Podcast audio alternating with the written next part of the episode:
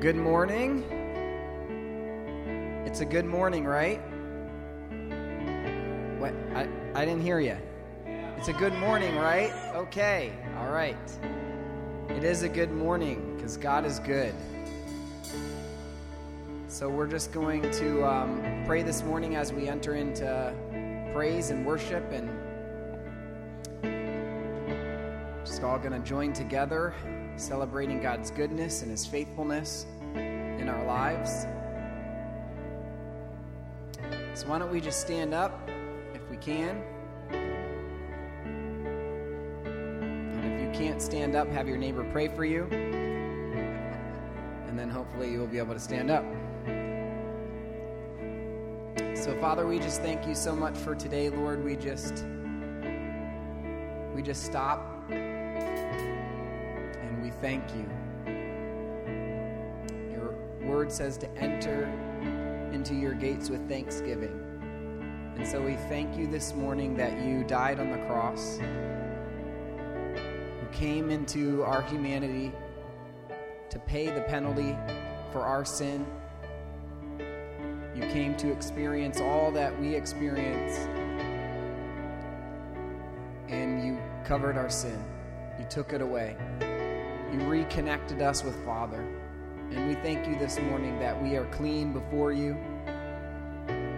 We thank you this morning that you never let go of us. And so we grab a hold of you. We hold on to you this morning. We hold on to you. You are our hope. You are our strong tower. You are our joy. You are our peace. You are everything, Jesus. We just praise you and lift you up this morning, God. We do it together. We do it together. And Lord, where one is able to encourage another and another needs encouragement, Father, we just pray that together as the body this morning that we would work together in that way. So if you need encouragement today, there's a God that's ready to encourage you. There's people that are ready to encourage you. If you're able to encourage, encourage another. So we just thank you, Jesus. We just jump right into blessing your name because you're worthy. In Jesus' name. Amen. Even though I walk through the valley of the shadow of death, your perfect love is casting out fear. And even when I'm caught in the middle of the storms of this life, I won't turn back. I know you are near, and I will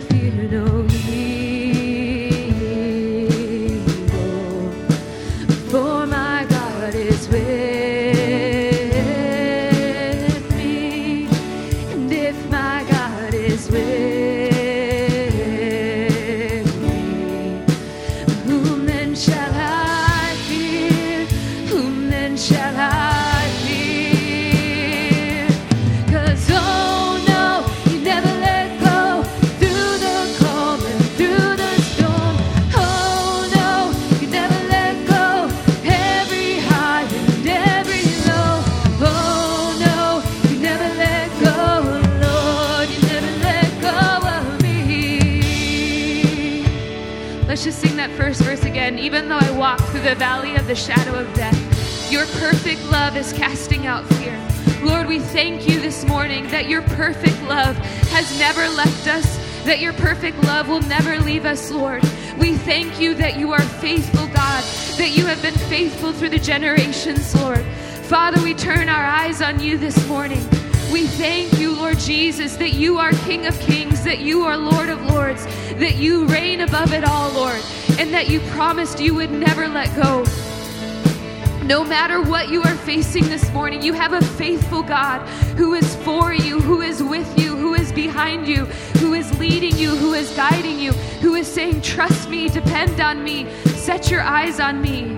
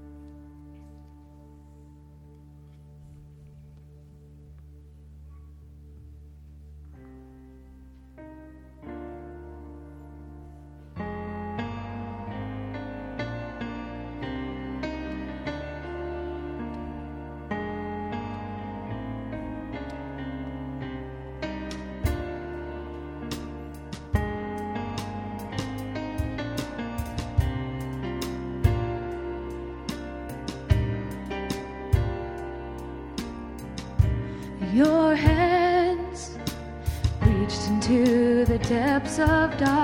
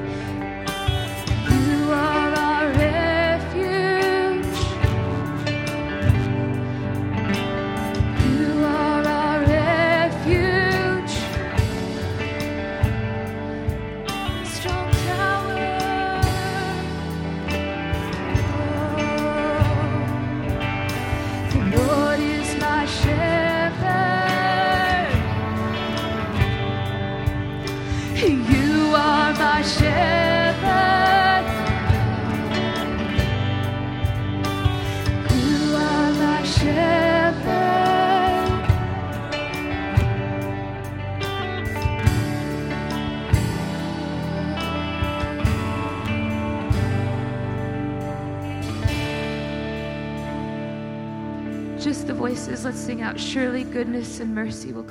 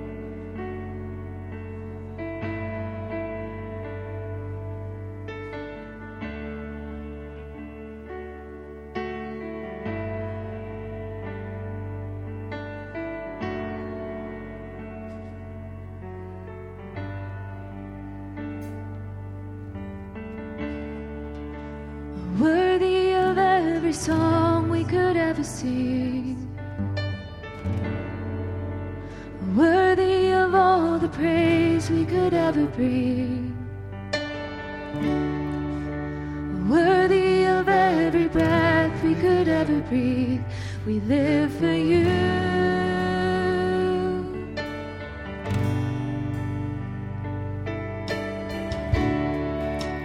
Jesus, the name above every other name. Jesus, the only one who could ever save.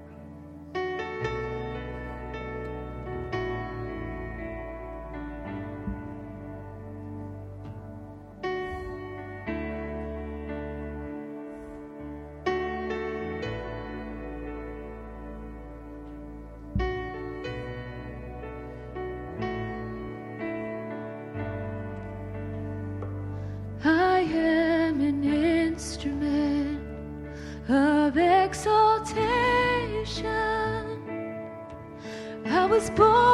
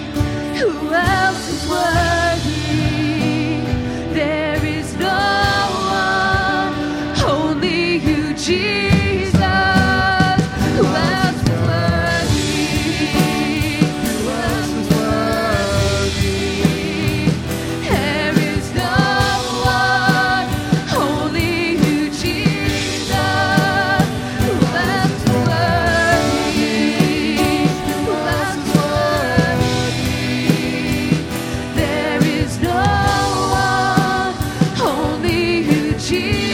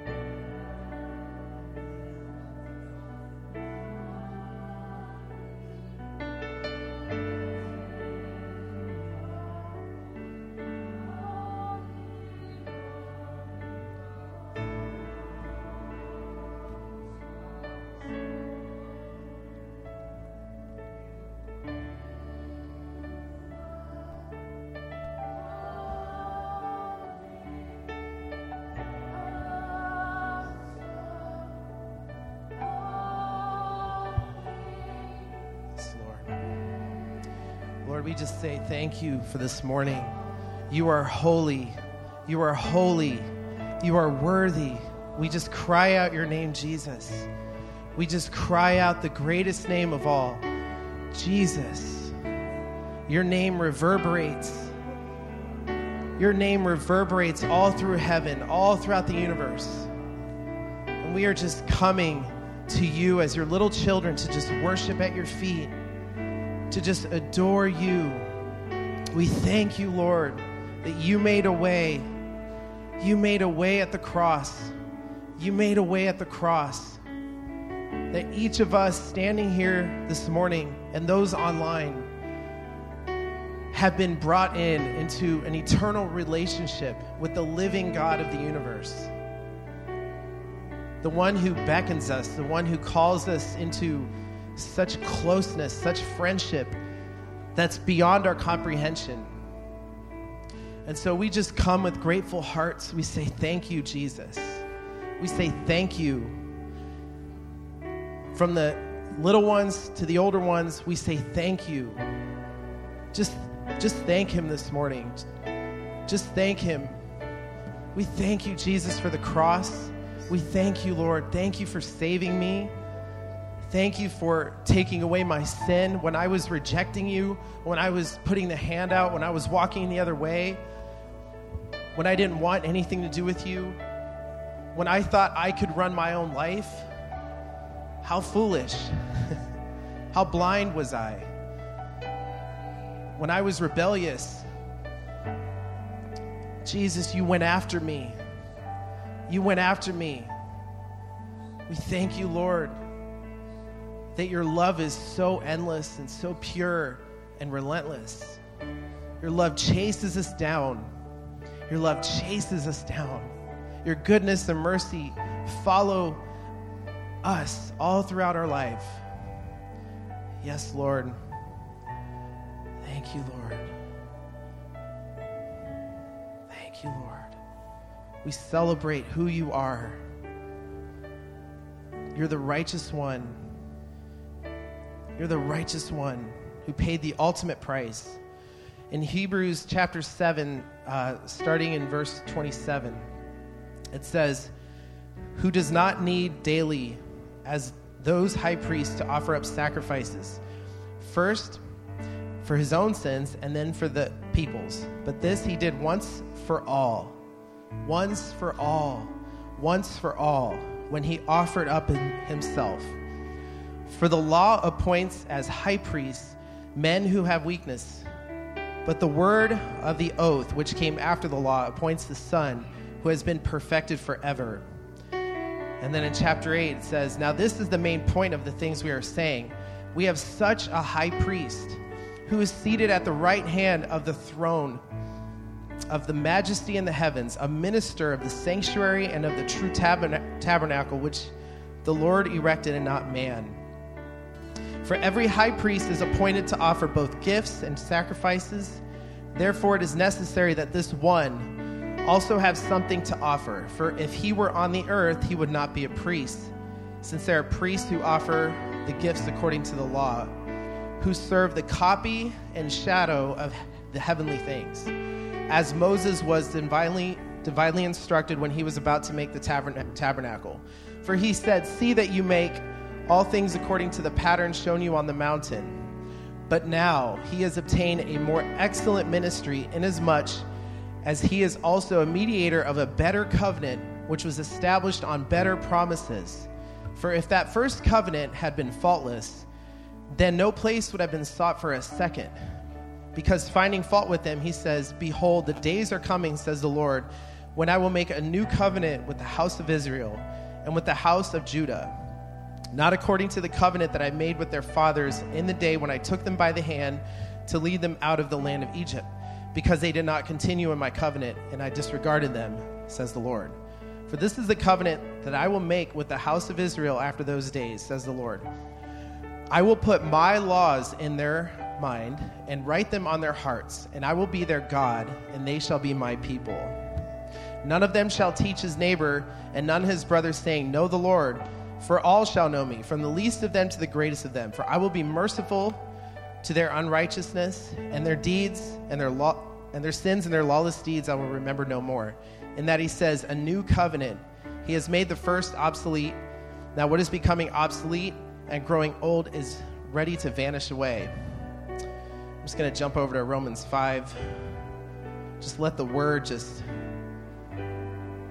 just go deep in your heart. Therefore, having been justified by faith, we have peace with, with God through our Lord Jesus Christ, through whom also we have access by faith into this grace in which we stand and rejoice in the hope of the glory of God. And not only that, we also glory in tribulations, knowing that tribulation produces perseverance, perseverance, character, and character, hope.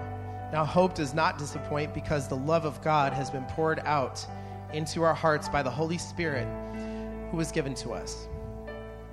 For when we were still without strength, in due time Christ died for the ungodly. For scarcely for a righteous man will one die, yet perhaps for a good man someone would even dare to die.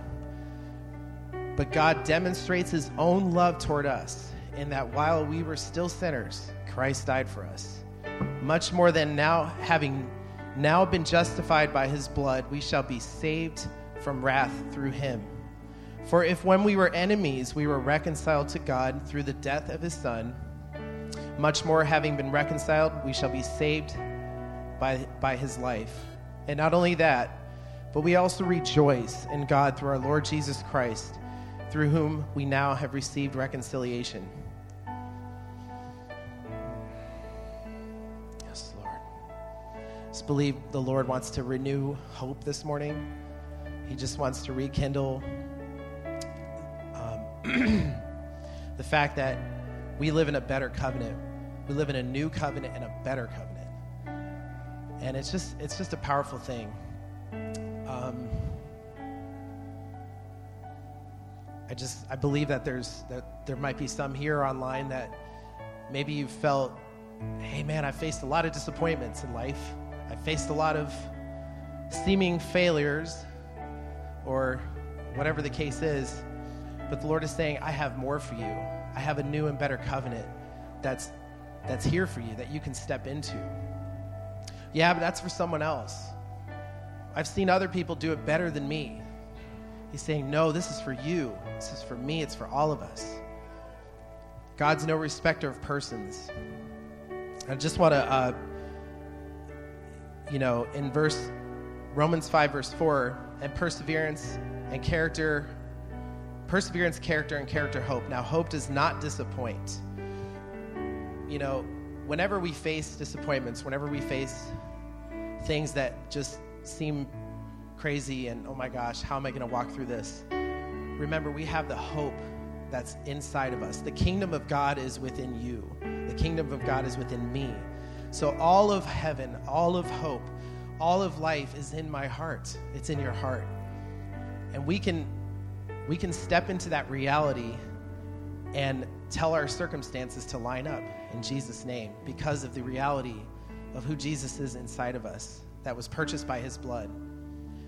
So as we uh, get ready to take communion, just remember, you know, we have the authority in Christ.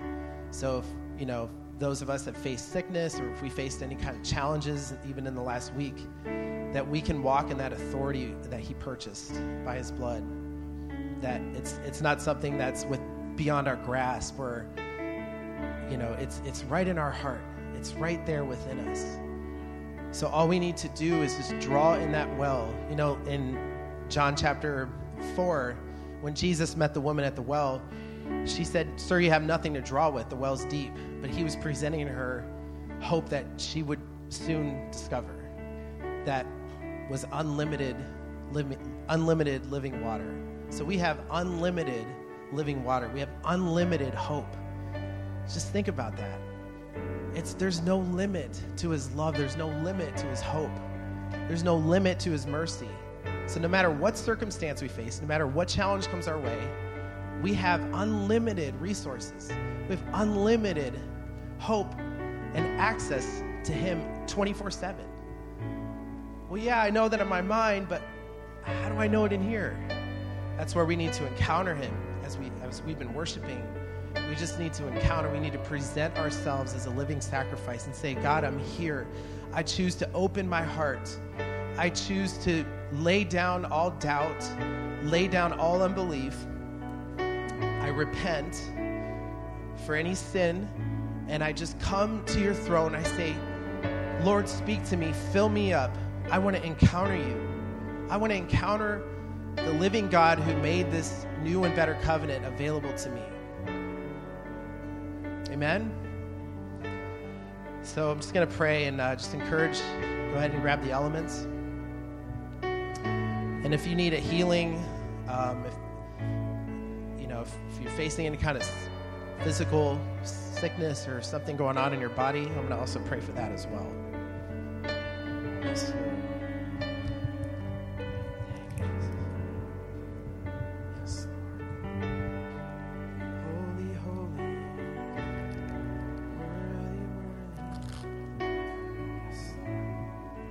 Lord, we just thank you once again. Once again, we look upon the cross. Once again, we thank you. We thank you for your mercy. We thank you for your love. Your unlimited favor, your unlimited grace. Lord, you're never saying to us, well, Sorry, I ran out of mercy. Gonna have to come back another time. Sorry, we're closed. This store is closed. There's no more grace available. There's no more hope. You've used it all. no. Unlimited love, unlimited grace forever and ever and ever for eternity. We get to live in this reality for eternity with our King. And we are contending that for the whole world. We are going to see this gospel go forth as the team is ministering in Europe.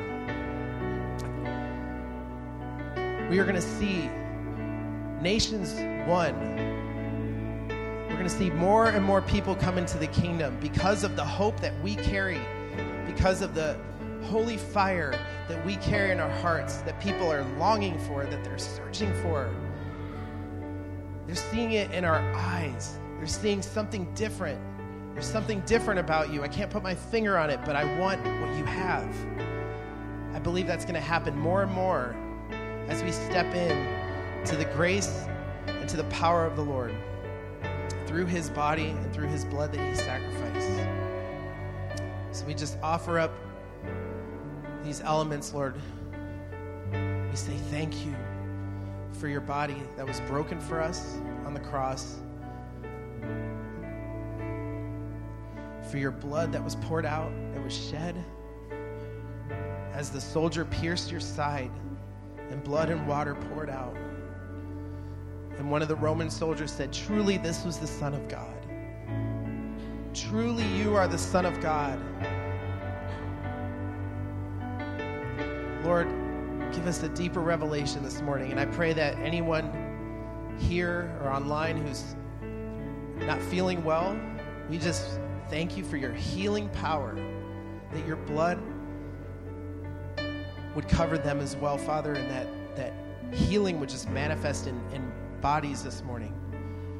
If anyone has um, a sickness or if there's ailments, in their bodies, Lord, that you would just begin to heal them right now in the name of Jesus. We take authority over all sickness, all disease.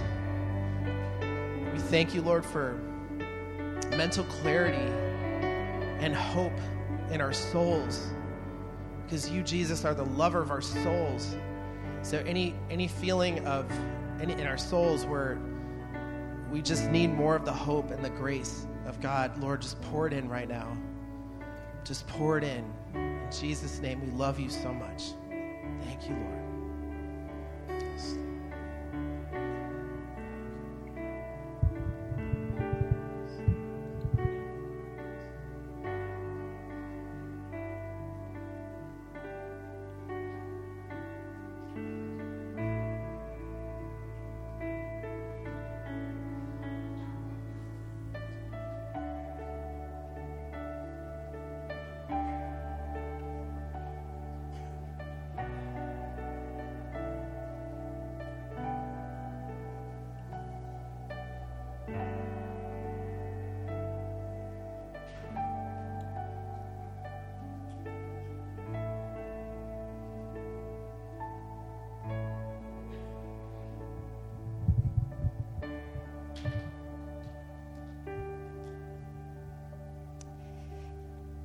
So we have a mission team in Europe right now.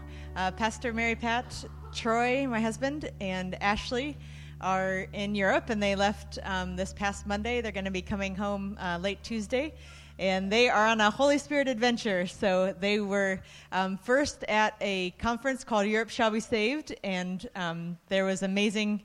Uh, impartation at, at, that conference and amazing connections. They're going to share about that.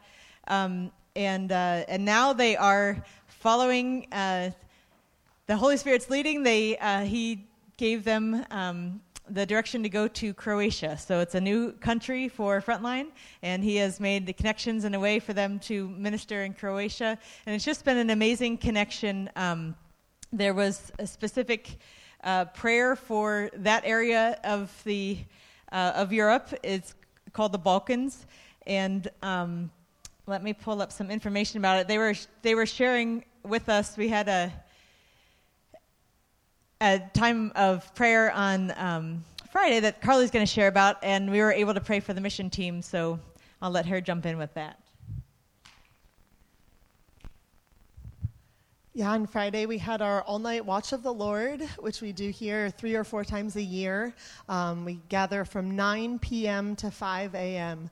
to worship and seek the Lord's face and intercede for the things that He puts on our hearts. It's always such a precious time.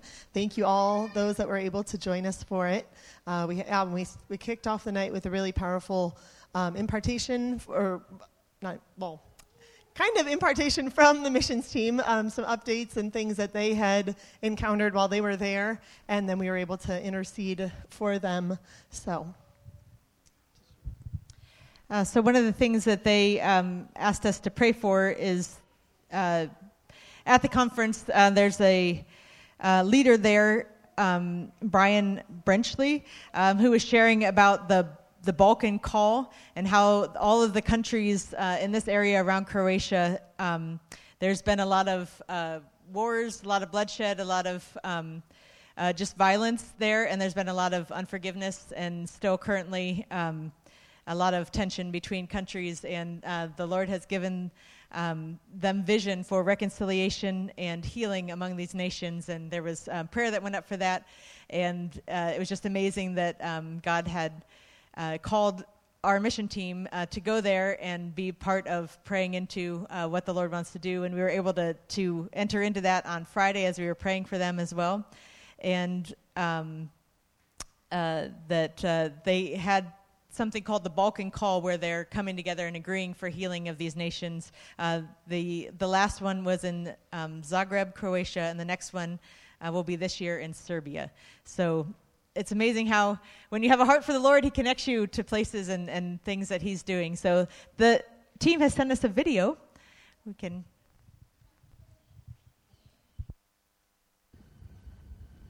Hello, Frontline family from Dubrovnik, Croatia. Hello, my love. I miss you. I can't wait to see you. Hello, family. Hello, kids and grandkids, and everybody else there. We love you so much. This has been a whirlwind. We love Europe. And we're just about to leave Dubrovnik tomorrow, actually. I'll be preaching today in a church there. I'm so excited. We have so many adventures to fill you in on. Europe shall be saved. Meetings that were incredible for global evangelism, worship, intercession, and prayer. Unbelievable connections, unbelievable opportunities to see people saved, healed, and delivered, and more to come. So lots of intercession and prayer and worship on top of that. So here we are in the old walled city, right here in Dubrovnik. We just had a time of decreeing and declaring what the Lord was telling us as he, we know that He sent us here. So can't wait to see you. Love you. Love you guys as well. Can't wait to see you here in a few days. But God is moving in Dubrovnik. We're seeing salvation and healing, and look forward to seeing you and telling you more about it.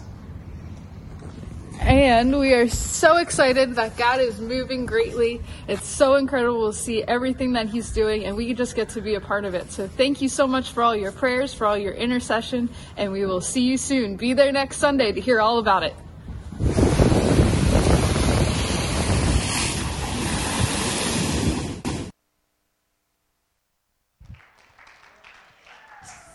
So be here next week to hear all about it. And I believe that they are ministering right now at a church service, or if not right now, uh, coming soon with the time difference. So, Father, we just lift them up. We just thank you for. Um, the reason that you've called them, Lord God, is to just to declare your name, Father, and to see people come into the kingdom, Father, to see people healed and, and set free. So, Father, we just uh, pray for your anointing to fall, Lord, as they're in this meeting, Father. We pray for uh, your spirit, Lord God, to just bring uh, amazing supernatural results. Thank you, Lord. Amen. And kingdom kids and teens are released.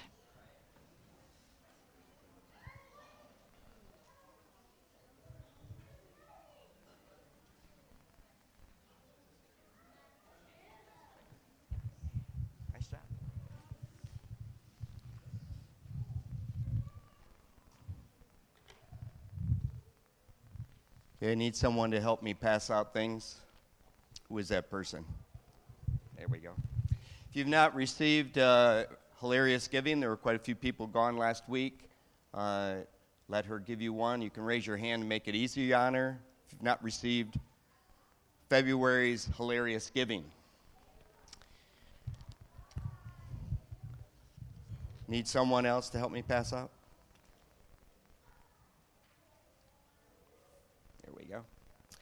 This is uh, the scriptures from Fear of the Lord from last week. If you don't have your copy here, please take another copy. You'll probably need it today if I get that far. And if you haven't yet received a copy, take a copy.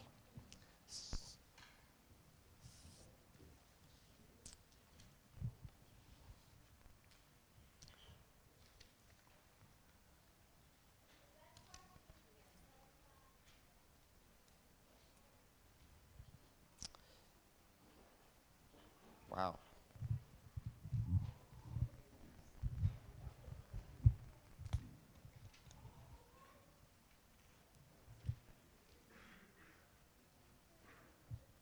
Is it going to be good today? What? What? What? It's going to be awesome today.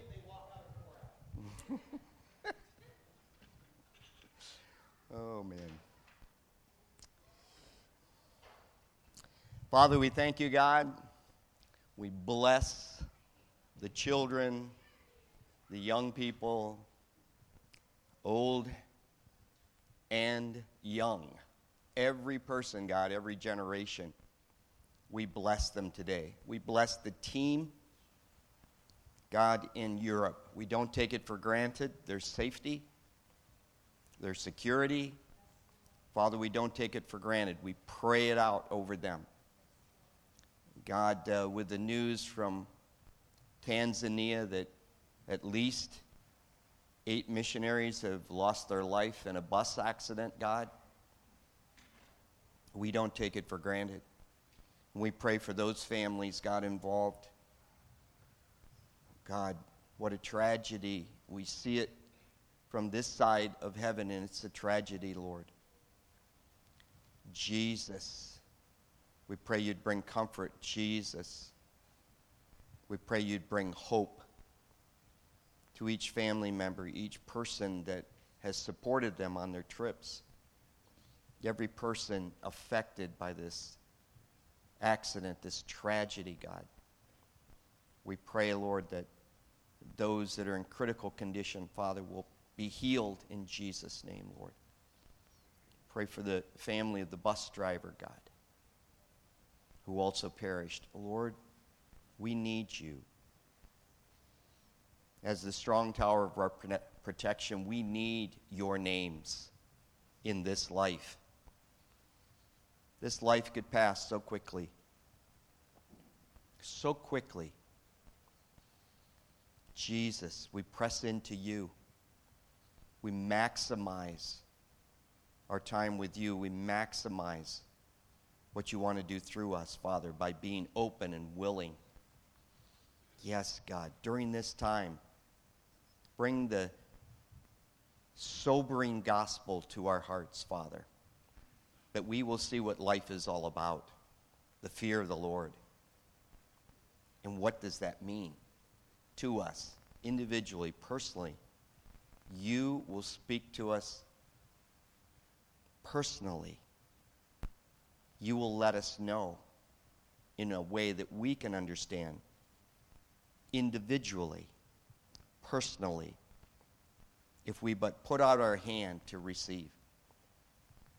Yes, Lord, we thank you. We give you glory, God. In Jesus' name, anoint this time.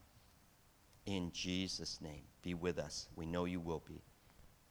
Teach us. In Jesus' name, amen. Well, I have an unusual uh, offering plate up here today. Uh, it's kind of for the Europe trip.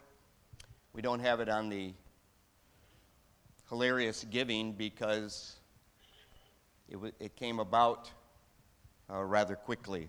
Been, it was talked about for months, but it came about rather quickly. So if you have it on your heart to uh, support the expenses which are climbing on, on the uh, mission trip that they're presently on, we have the Mozambican one on here. But if the Lord touches your heart to do that, just uh, either put it in my serving plate. That, that's supposed to mean something, you know. Serving. I, couldn't, I couldn't find a regular basket, but serves the purpose. Or you can put it in a box or bring it in at any time. Doesn't have to be today. If the Lord lays that on your heart, Europe is a very expensive trip, and there's only three people going and I'm sure the expenses are mounting with the various countries that they've decided to go to. So, the, if He lays it on your heart, then take advantage of that opportunity to bless the Lord. Last week, we talked about the fear of the Lord. I, I've had quite a bit of reaction from people on, on this particular message. People telling me that they were glad that I spoke on it. It, it, it was just at the right time or whatever. There's been reaction to it. Oftentimes I'll come down from speaking and, you know, nothing is much said about what is shared. I trust the Lord that He's impacting people's hearts and so on. But this just seemed to fit into the flow of everything. The team going to Europe, uh, a number of people's lives are coming to an intersection point where they have to make some serious decisions about their future or about participation on a mission team. There are those that are praying into things that could happen, you know, at the end of this month and the beginning of the next month. It seemed like uh, God brought this topic up just at the right time. Some of us are at a point where we're seeing God move in such amazing ways, and we need His wisdom to step into what what is next? Say, what is next step for Frontline after Mozambique?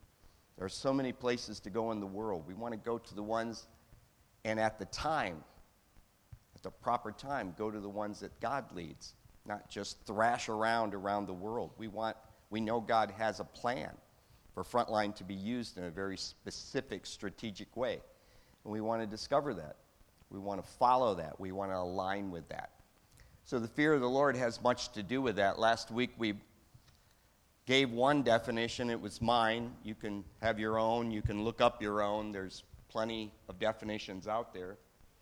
But my definition of, of the fear of the Lord that helps me is a healthy fear of God, is a humbly reverent awe of the Almighty, where I always align everything I am and everything I do to please Him because He is worthy. That's a mouthful, and it's a lifetime plus to learn about a healthy fear of God. Not to be afraid. We will go over a passage this morning about some people that were very afraid of connecting with God. We should never be in that position where we're very afraid to connect with God. If we're not connected with Him, there is room for being afraid of His justice because He is totally just. There is a place called hell, and people will go there and are going there. And we need to be aware of that. That if we're not in connection with God through salvation, through redemption, through Jesus Christ, there is a place that we will, we will choose. We're choosing it by not aligning with God, by not having the fear of the Lord, but just having the fear of man or the fear of, of I'm not going to get enough from me. If life is about getting for you, you've missed the point of life. Life is about giving our hearts to, to God, aligning with Him. He's the one that created us in our mother's womb. He deserves, from the point we were created, forever from there, He deserves our life. And when we discover that, we start to find out what the joy of the Lord is. We find out that life is about the joy of following Him, being in alignment with Him. He can provide far, far better for us than we can provide for ourselves. His thoughts are higher than our thoughts, His ways higher than our ways. We are serving someone that's so far above us, so mighty, that we start to realize we are weak. Even in our highest thoughts, we are weak. In our deepest times where we think, we are so puny in anything that we would do or think. But He loves us in that condition and says, Step up to higher ground, step up to what life is all about. Come into alignment with me, and you'll find out what life is about. And you'll be giving your life away. If you've been trying to save your life, he says, you'll lose it. Whoa. But if you give it away, you'll find it. And even in the trials of life, even in the troubles that are promised in the Bible, you will have trouble in this life. He says, I'll be there with you, I'll be for you. I have 700 plus names in the Bible in unlimited in heaven to back you up, to be in your life. If you just knew, knew three of those names, you would be over abundantly blessed and are. So you don't have to know all 700. You just cry out in the name Jesus, and he, he is listening. He's not turning his back to you if you're crying out on him for help. If you realize your real condition, then he comes in to help. Promises that. So fear can either be incredibly healthy or extremely harmful. If we are fearing man, if we are fearing everything around us, if we are fearing what the government will do, if we are fearing these last days, then that will be harmful for us. If we're fearing what someone can do to our family, there's a threat against our family. then it's harmful to us. But if we trust the Lord with all of these things, if we fully say, Lord, I want to hear what you're saying, if we've invited Jesus to come into our life, the Holy Spirit has come on the inside and he will tell us. He will speak to us. The fear of the part of the fear of the Lord is realizing that really does happen we can hear from the Holy Spirit and have wisdom far beyond our own for all the decisions of life. We have to be convinced of that. If we're in an, in an awe, a reverent awe of the mighty God, we'll expect Him to speak to us.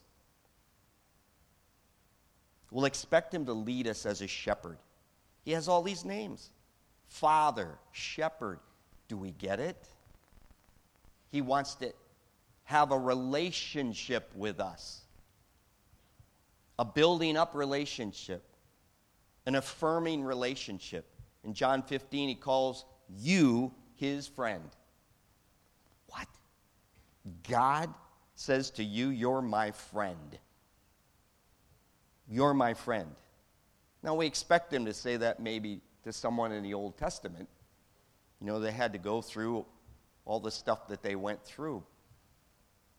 But he says it to us, to each of us that have Jesus as Savior, Jesus as Lord.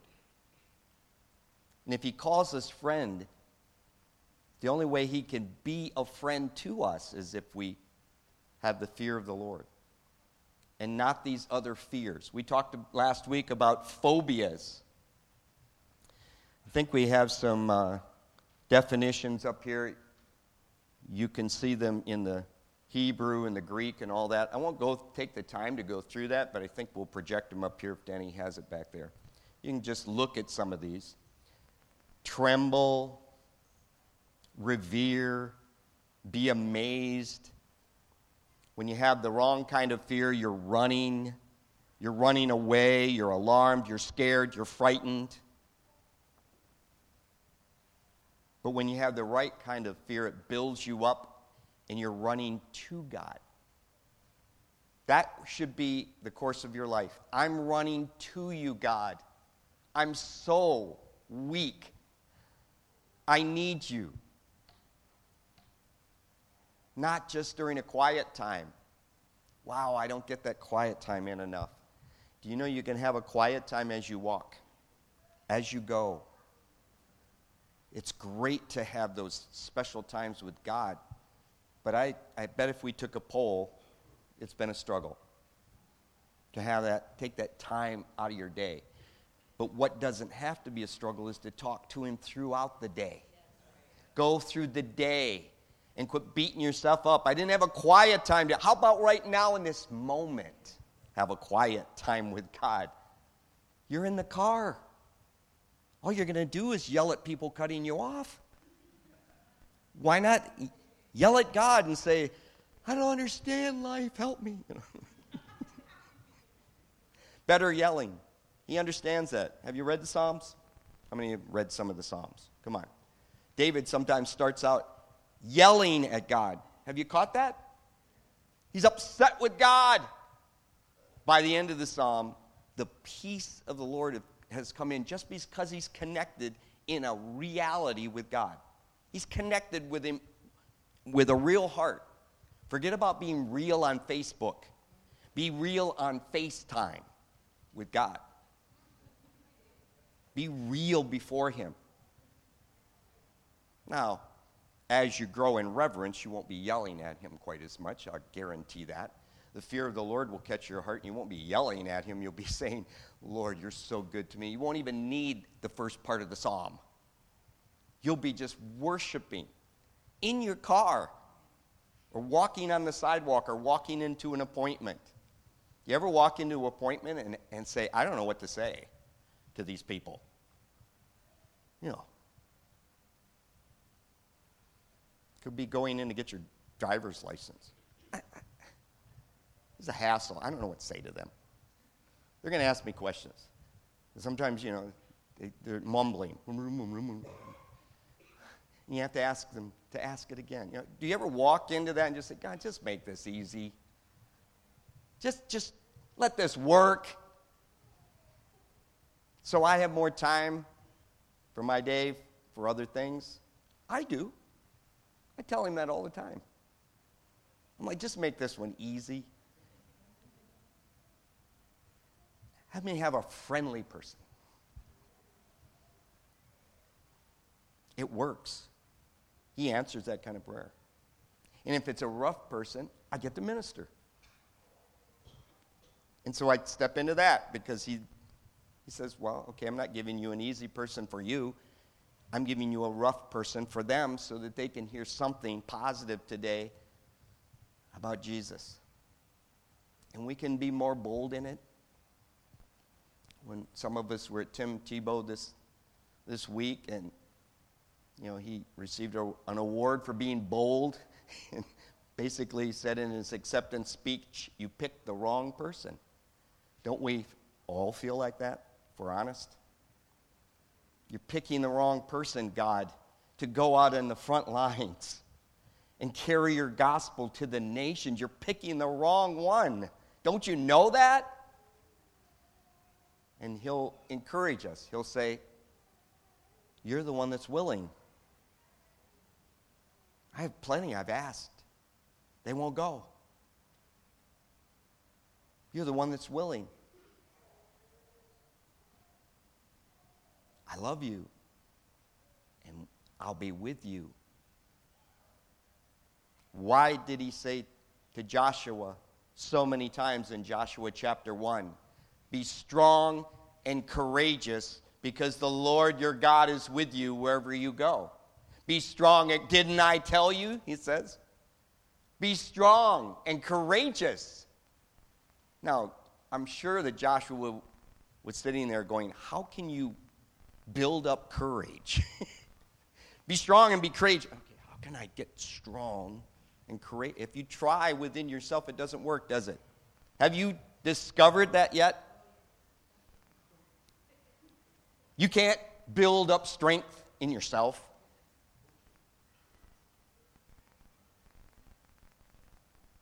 He tells him to go to the Word in verse 8, chapter 1 of Joshua. You go to the Word. And what does the Word do to us? It humbles us. We realize we need Him. The fear of the Lord kicks in as soon as we value that this is the Word of God, not just a book. And we start to get courage because He's giving it to us, not because we're drumming it up or I feel more courageous today. I feel stronger today. You know, with Tim Tebow, it's not fair though. He's got those guns. and you know, he could just look at those guns and say, Yeah, I feel strong today. But fortunately, I think he's bending his knee just like the rest of us to get that strength, that real strength.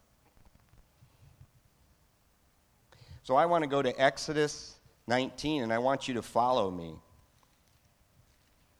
to Exodus 19. Say, well, I don't have a Bible.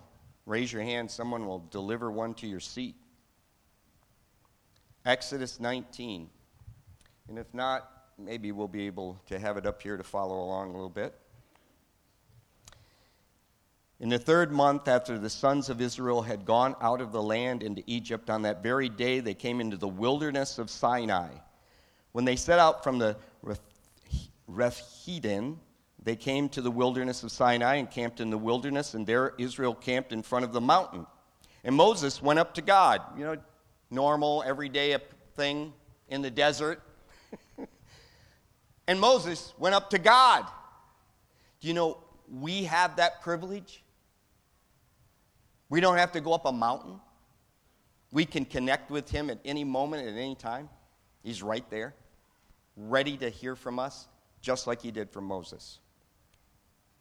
And Moses went up to God, and the Lord called to him from the mountain, saying, This is what you shall say to the house of Jacob and tell the sons of Israel. You, now, if a mountain starts speaking to you and you don't see anyone there, and you know it's the Lord, I bet he was listening. You yourselves have seen what I did to the Egyptians and how I carried you on. He's supposed to give this message to the people. That's why he's putting it in, in you, yourselves, and all that.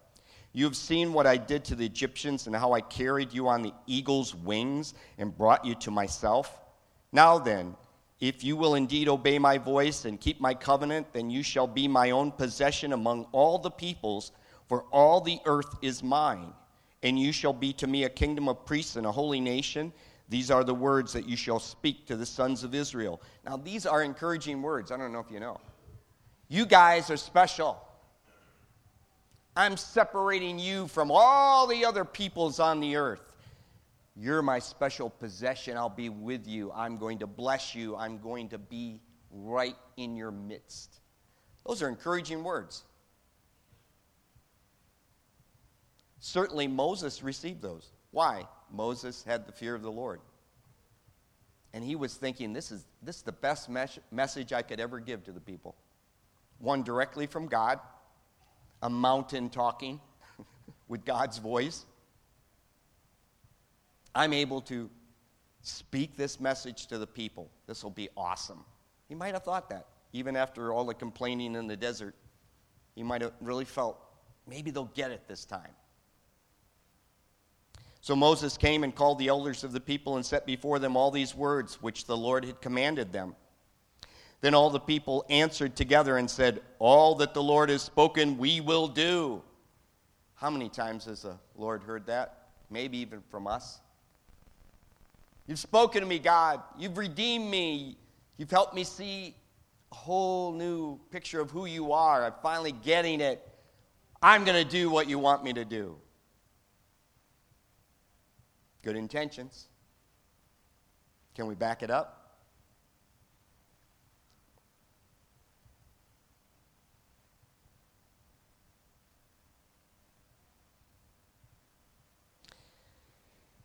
And Moses brought back the words of the people to the Lord.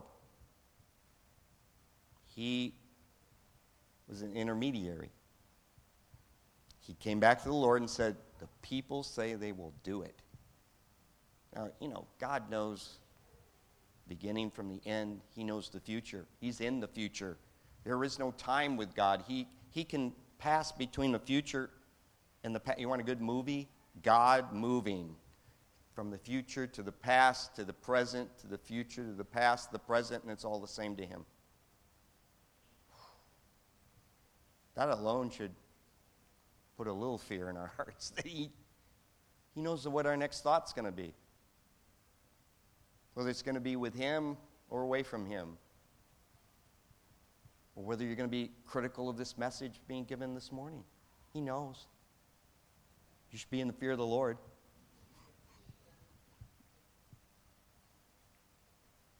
Then the Lord said to Moses, Behold, I will come to you in a thick cloud, so that the people may hear when I speak with you, and may also trust in you forever.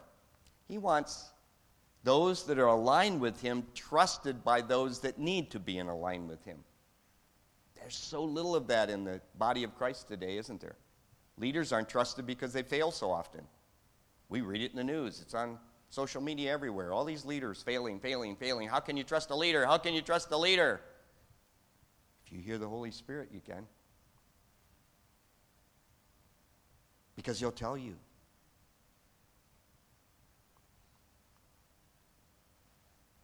Then Moses told the words of the people to the Lord. The Lord also said to Moses, Go up to the people and consecrate them today and tomorrow and have them wash their garments and have them ready for the third day. For on the third day the Lord will come down on Mount Sinai in the sight of all the people. But you shall set boundaries for the people all around, saying, Beware that you do not go up on the mountain or touch the border of it. Whoever touches the mountain shall certainly be put to death.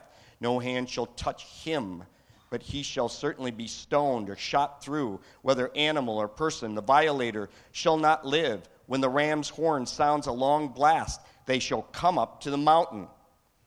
So, specific instructions. Be careful when you're in the presence of the Lord. He sneezes and you're, you're dust. so you got to follow his instructions. No hand shall touch him, but he shall certainly be stoned or shot through. Wow. Serious stuff. So Moses went down from the mountain to the people and consecrated the people, and they washed their garments. He also said to the people, Be ready for the third day. Do not go near a woman. So it came about on the third day when it was morning that there were thunder and lightning flashes and a thick cloud over the mountain and a very loud trumpet sound so that all the people who were in the camp trembled. The manifest presence of God. We've felt that in this room before. And the fear of the Lord increases in the true presence of the Lord. Isn't that true? And the true presence of the Lord brings more of the fear of the Lord. Why do you think we keep asking for more of the presence? Why do we want it to be manifested in the room and also springing up in us like living water at the same time? We ask for it all because it all will increase us in the fear of the Lord.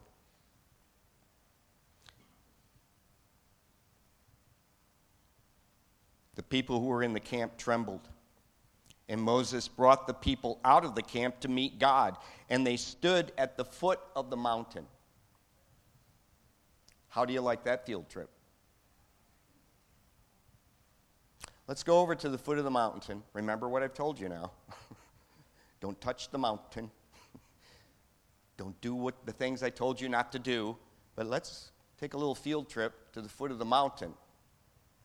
And it's already got a thick cloud, and there's all this activity going on of the presence of the Almighty God. Now, Mount Sinai was all in smoke because the Lord descended upon it in fire. He's a consuming fire. He showed up in fire. It, it, it's kind of significant, you know, when significant because you know when we pray for people, we pray fire sometimes, fire, and you know someone that doesn't know what's going on, they're like, don't you pray blessing or love or I don't get this fire thing. What's this fire thing that these people pray into people? The presence of God. The work of God. It's not weird. It's just like the mountain. he came in fire. We want him to come in fire to people's lives. When the sound of the trumpet grew louder and louder, does there have to be a trumpet to be the sound of a trumpet when it's God? He can make any sound. I used to get those CDs when I was young. Get a cheap tape recorder, and you, could have, have a CD, had different sounds on it, you know, blowing horns, so on. You could. That was the old school way of amusing your friends. Now you can do it online easily. It took a whole afternoon in our case. When the sound of the trumpet grew louder and louder, Moses spoke, and God answered him with thunder. Moses spoke out to the people what he had been given by God, and God backed it up with thunder. Wouldn't that be awesome? That after my, right at the conclusion of my message, I say amen, and the whole room is filled with thunder and fire we have to replace some of the seats because the fire came. I mean, real fire. Then the Lord came down on Mount Sinai to the top of the mountain, and the Lord called Moses to the top of the mountain, and Moses went up. One person had the fear of the Lord. Are you saying, let it be me? Let it be me. I want the fear of the Lord. I'm not going to look around me. I'm not going to even consider the people around me. I want to be that one that has the fear of the Lord. Moses was the only one mentioned in this account, at least. We know there were others. There were at least two others that had it figured out because they spent time in the tent when the presence of the Lord was ready to come. They wanted to be there and they were in the tent when the presence of the Lord came. Joshua and Caleb. Aaron and Miriam, you know, I don't know. they're, they're kind of wishy washy. We don't want to be wishy washy. Then the Lord spoke to Moses. Remember, he's going up the mountain. Go down, warn the people so that they do not break through to the Lord to stare, and many of them perish. And have the priests who approach the Lord consecrate themselves, or else the Lord will break out against them. And Moses said to the Lord, The people cannot come up to Mount Sinai, for you warned us, saying, Set boundaries around the mountain and consecrate it. Then the Lord said to him, Go down and come up again, you and Aaron with you, but do not let the priests and the people break through to come up to the Lord, or he will break out against them. So Moses went down to the people and told them, Come up. No, stay back. No, come up. No, stay back. Could be kind of a confusing message. The Lord is hoping that when Moses gives this message to his people, to God's people, that they will suddenly be in the fear of the Lord and then they can approach the mountain. Since none of them were in the fear of the Lord at the beginning, they couldn't approach the mountain. But he's hoping with the message from God that they will be put in the fear of the Lord and be able to approach the mountain. They will be like Moses, who had the fear of the Lord and was able to go up and down and up. And, you know, he, this is an old guy. And he's going up the mountain, he's coming down the mountain. He's going up the mountain, he's coming down the mountain. Who gave him the strength to do that? I'm kind of encouraged by that.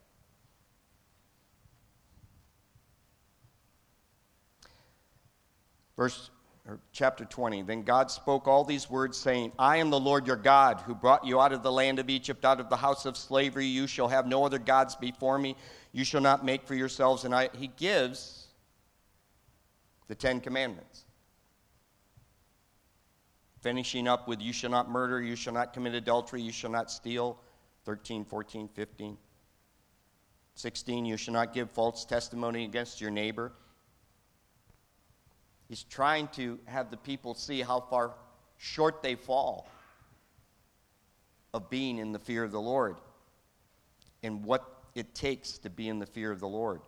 You shall not cover your neighbor's house, nor shall you cover your neighbor's wife, or his male servant, or his female slave, or his ox, or his donkey, or anything that belongs to your neighbor. Verse 17. And all the people were watching and hearing the thunder and the lightning flashes. We, maybe you haven't picked that up before, but he's given the Ten Commandments here. It's not the only time.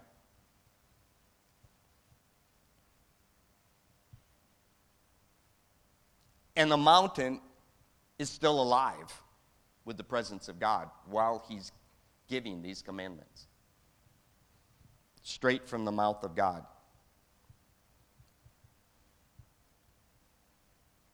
They were hearing the thunder and the lightning flashes and the sound of the trumpet and the mountain smoking. And when the people saw it all, they trembled and stood at a distance. Now, you tell me, which kind of trembling did they have? The trembling of the fear of the Lord? Or did they have the trembling of fear? How do we know for sure? If you're backing up, you have natural fear. If you're moving forward towards the presence of God, you have the fear of the Lord.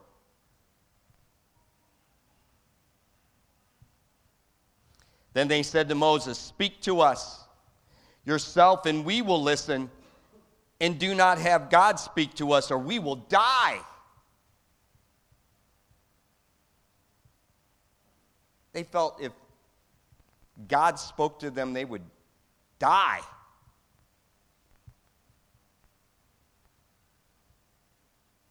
They had a natural fear. After seeing all this display, so much better than any movie, it was all real. No special effects. It was God overtaking a mountain, and they thought, little old me,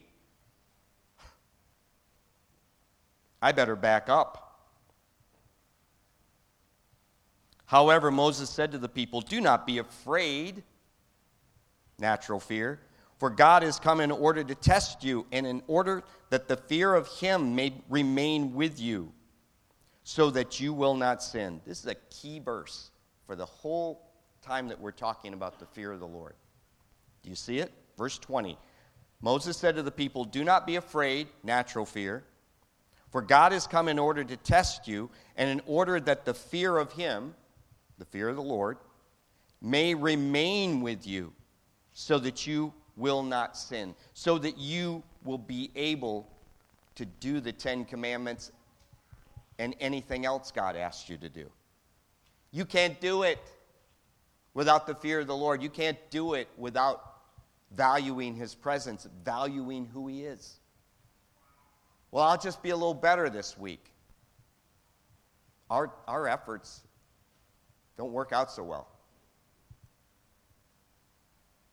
If we start connecting with Him moment by moment, I call it an ongoing conversation with Holy Spirit, we end up so much happier. I know people that will tell me how many quiet times they have in a row. I've had that happen to me. One guy almost had a whole year of quiet times every day in a row. And I'm sure there's people that exceed that, but this was a person I was talking to. His life was a shambles. He wasn't in the fear of the Lord. He was doing some things against the Bible, but he was having a quiet time every day. We can even be in God's Word and not be in the fear of the Lord so that we obey it. So we want to be in alignment with God. I know you're aware of that. But I don't want you to carry around guilt. I don't have the fear of the Lord enough to even follow him correctly, or I don't have the fear of the Lord enough to connect with him properly. It, it can start right now at any moment. Forgive me, God. Repentance is part of the fear of the Lord, right? We're not repenting so that, oh, you know, we feel a little better, have a little salve over our, our feelings of not really doing a good job. It's not about a good job, it's about connection with this powerful God. That's what it's about. We all fail, every last person in here. What makes the difference between the ones that are connecting with God's heart, aligned with Him, and building the kingdom? They know it, and they come before God and tell Him, I've, I fail, I flop, I flounder. I need you to empower me, to strengthen me, and so on. And they're encouraged.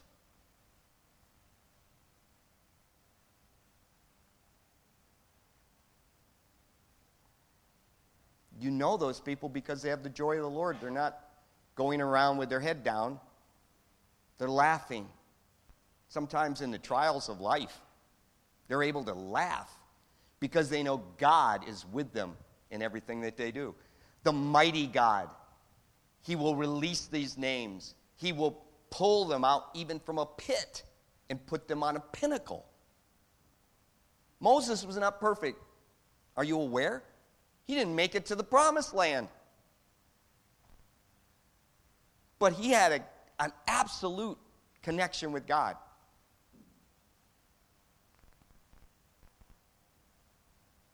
Made a mistake. One he didn't probably realize was so big. And God said, You're not going in. But we're not under that covenant. Aren't you glad? We're not under that covenant where one guy just tried to steady the ark of God when it was in on a wagon. He tried to steady it and he immediately died. That's the old covenant. You want to live by that? Do I understand it completely? No. I don't understand the old covenant completely. I'm, I'm really loving the new covenant. Because all I need to say to God is, you know, God, I'm a screw up today. Help me. And He comes in and helps me. I said that before this message. I'm kind of a, you know, screw up the last 24 hours. Can you rescue this for me, please? Can you speak where I can't speak? Can you come out of an imperfect vessel one more time, God? I'm sensing He is. That's what's so cool. That makes me cry. It makes me more in, in the healthy fear of the Lord than anything else. If I was doing so well up to the moment I walked up here and I was able to, you know, give some kind of a message, it may not have any oil on it, it may not have any fire in it, because it would be from my own self confidence. But when I walk up here and I'm trembling in a sense on the way up here, God, how is this going to work out? How in the world are you going to speak through me today? I have this I have this mountain of stuff that I would like to get across, but I'm just learning it myself in many cases, God. How are you going to do it? This is how. You say, I'm your son. I'm your voice today. Moses said, I'm your voice today. I go up, I come down, I speak what you tell me, and the people.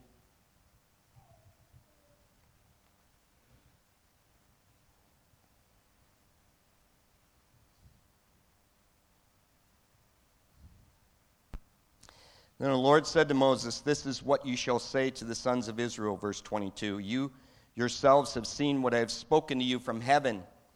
You shall not make other gods besides me, gods of silver or gods of gold. You shall not make for yourselves. You shall make an altar of earth for me, and you shall sacrifice on it your burnt offerings and your peace offerings, your sheep and your oxen, in every place where I cause my name to be remembered. I will come to you and bless you. And if you make an altar of stone for me, you shall not build it out of cut stones. For if you wield your chisel on it, you will profane it. And you shall not go up by the steps to my altar, so that your nakedness will not be exposed on it. He has to go back into setting down the law because the people aren't willing to come into the presence and gain the fear of the Lord. He has to go back to the rules for them because all they want to do is operate in the flesh. Aren't you glad you're part of a different covenant? That you don't have to go back. The sacrifice has been made. You don't have to make sacrifices anymore. One sacrifice, Jesus on the cross, ended the sacrifices that we would have to make through bulls and goats and doves and all kinds of things. Messy business because sin is messy business. And it didn't really complete their salvation, did it? It got them by if they had the fear of the Lord. They could obtain a real relationship with God. If they thought they could just sacrifice their way out of it, it didn't work.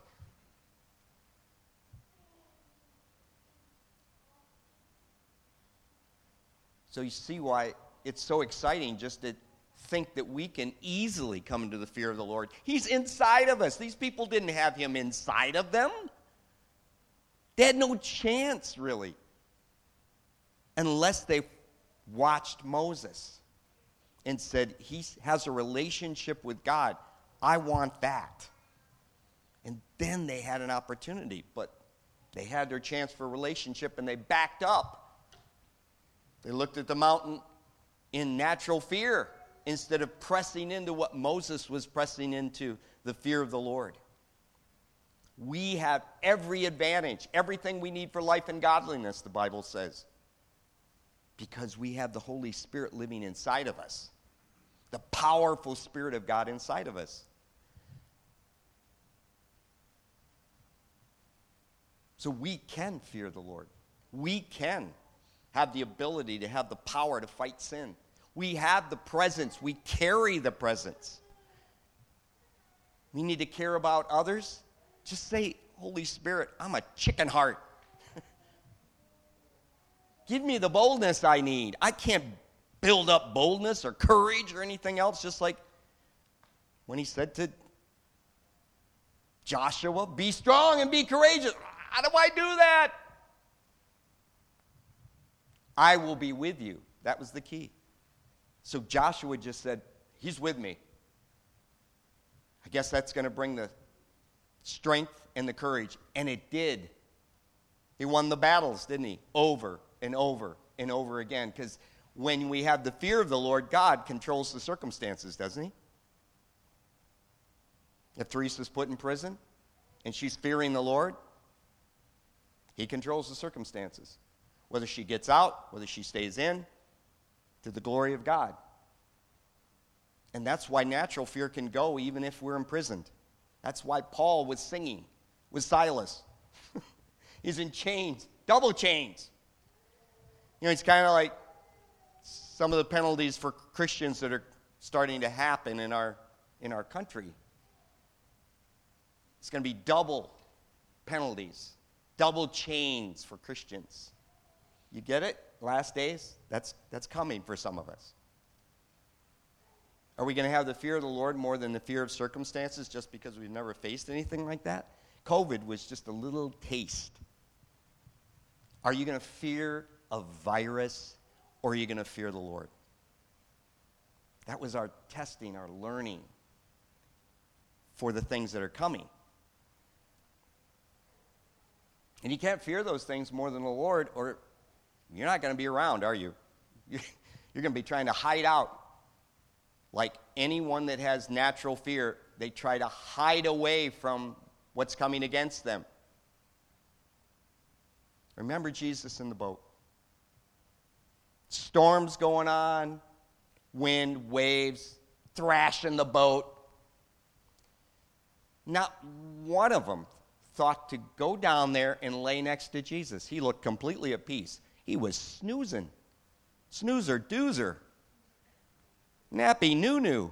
He was out in the middle of a storm. Boats rocking, waves splashing on top of him. Totally out.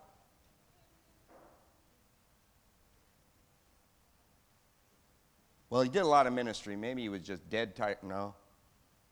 That's peace when you're that far out. Peace, deep peace. None of them thought, I should just get down there and lay next to Jesus. Just be an inch from him.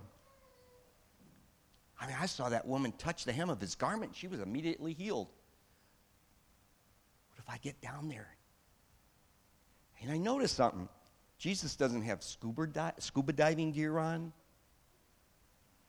He knows all this stuff, you know, happens. He, he even knew I was under a tree and said I was a righteous man. How did he know that? He wasn't anywhere near me. How do you know I was under that tree? So he knows this stuff. He could prepare by putting scuba diver gear on. He could have his fins on ready for when the boat was swamped. And he'd say, You should have been like me. Follow Jesus. Put on scuba gear and fins. But he didn't have any on. He, all he needed to do was get down in the center of the boat. I bet the storm would have stopped like that. Why? Because that would have been the fear of the Lord. He's with us. He's with us. Let's just get closer to him.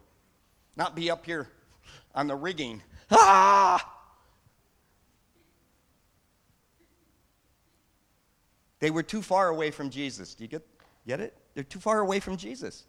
The people on the mountain were too far away from the mountain to receive the benefits of the fear of the Lord.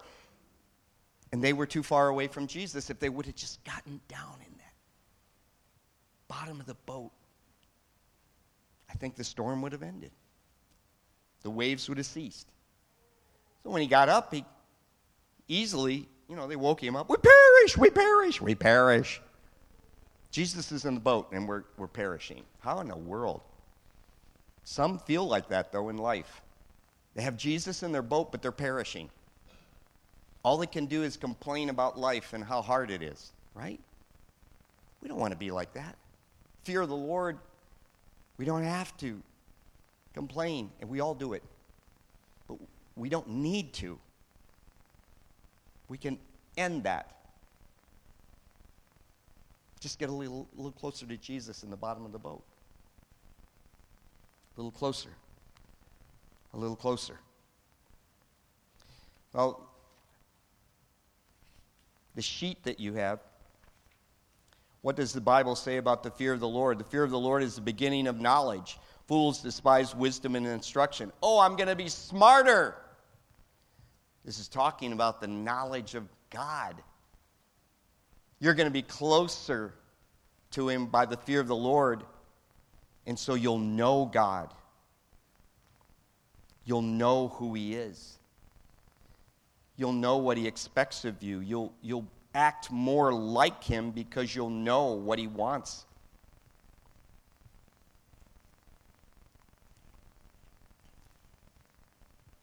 Philippians 3:10 it says, That I may know him in the power of his resurrection and the fellowship of his sufferings, being conformed to his death. This is Paul in Philippians speaking to a group of believers and saying, I want to know him in the power of his resurrection. Did Paul have the fear of the Lord? Absolutely. And so he was knowing who he wanted to know better than ever. And when he suffered, he said, It's just part of knowing Jesus. It's part of knowing him. He suffered. I'm suffering. It's part of knowing him.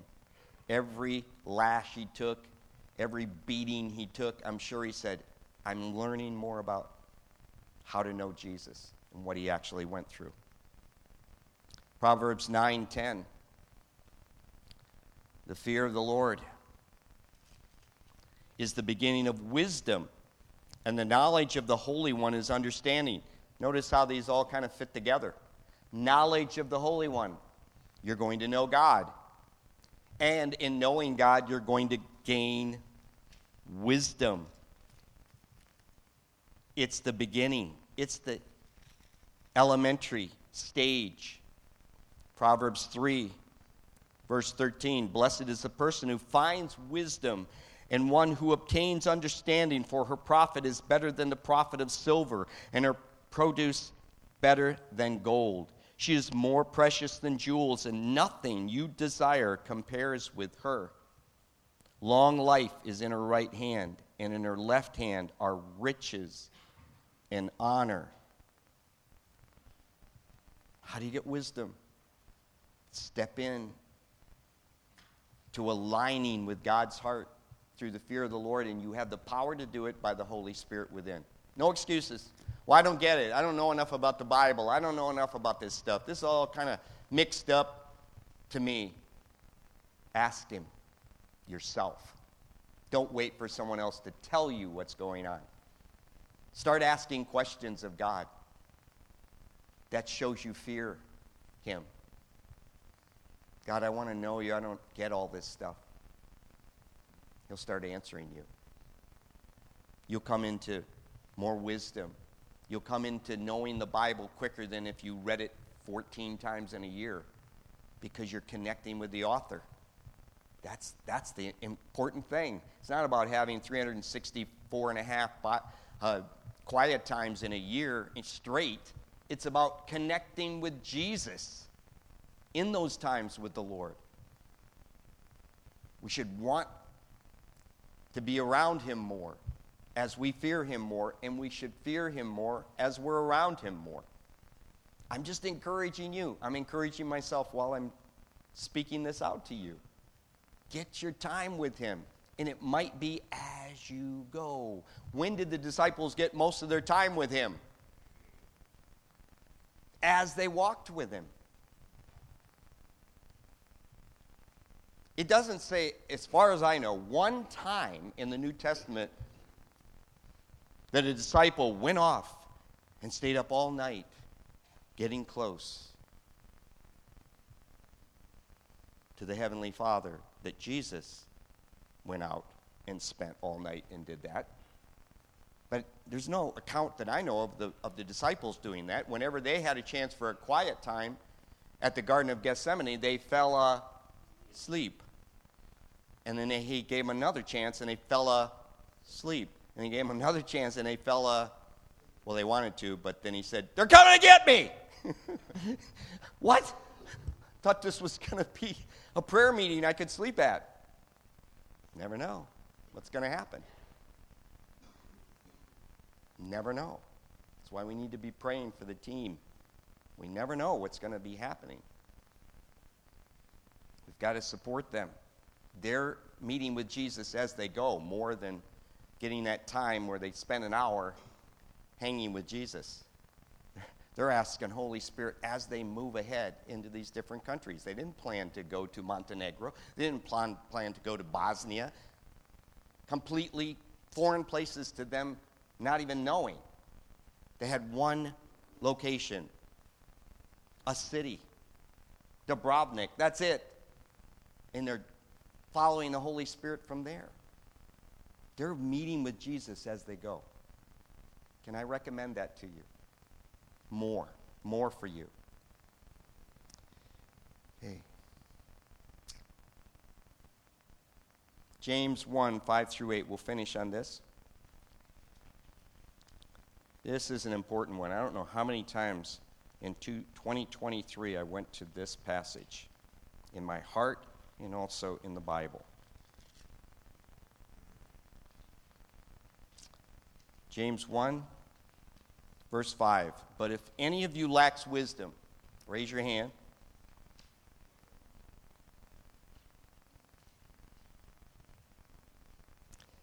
Let him ask of God, who gives to all generously and without reproach, meaning you're not going to hold back because you didn't have your quiet time today. Not going to hold back because you screwed up for the last 24 hours. He's going to give you wisdom if you ask. It will be given to him. But he must ask in faith without any doubting, for the one who doubts is like the surf of the sea driven and tossed by the wind. Remember the guys in the boat hanging onto the rigging. rigging. Jesus is right there. Just get close to him. For the person ought not to expect that he will receive anything from the Lord, being a double minded man. Now, is that a hard one to understand? That's not a real technical term, is it? Double minded.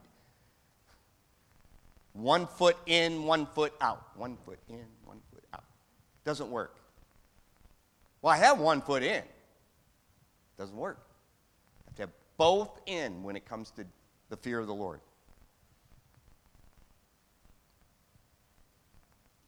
Being a double minded man, unstable in all his ways, just by doubting. So, in the fear of the Lord, there's no doubt. To receive wisdom from God, we shouldn't have any doubt that He supplies it. Because the enemy will constantly tell you you don't deserve it. You don't deserve to know anything from God. He's holding out on you. He's not going to give you wisdom for this situation because you haven't been having your quiet time in a row. You haven't been doing what you should do at the foot of the mountain. But you see, have this declaration that you can make. I know that. I'm weak. But Jesus paid it all. He made up all the difference for me.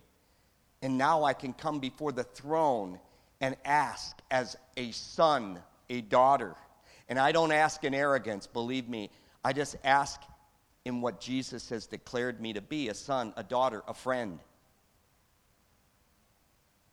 and He's going to give me what's best for me in the kingdom, and that's all I want.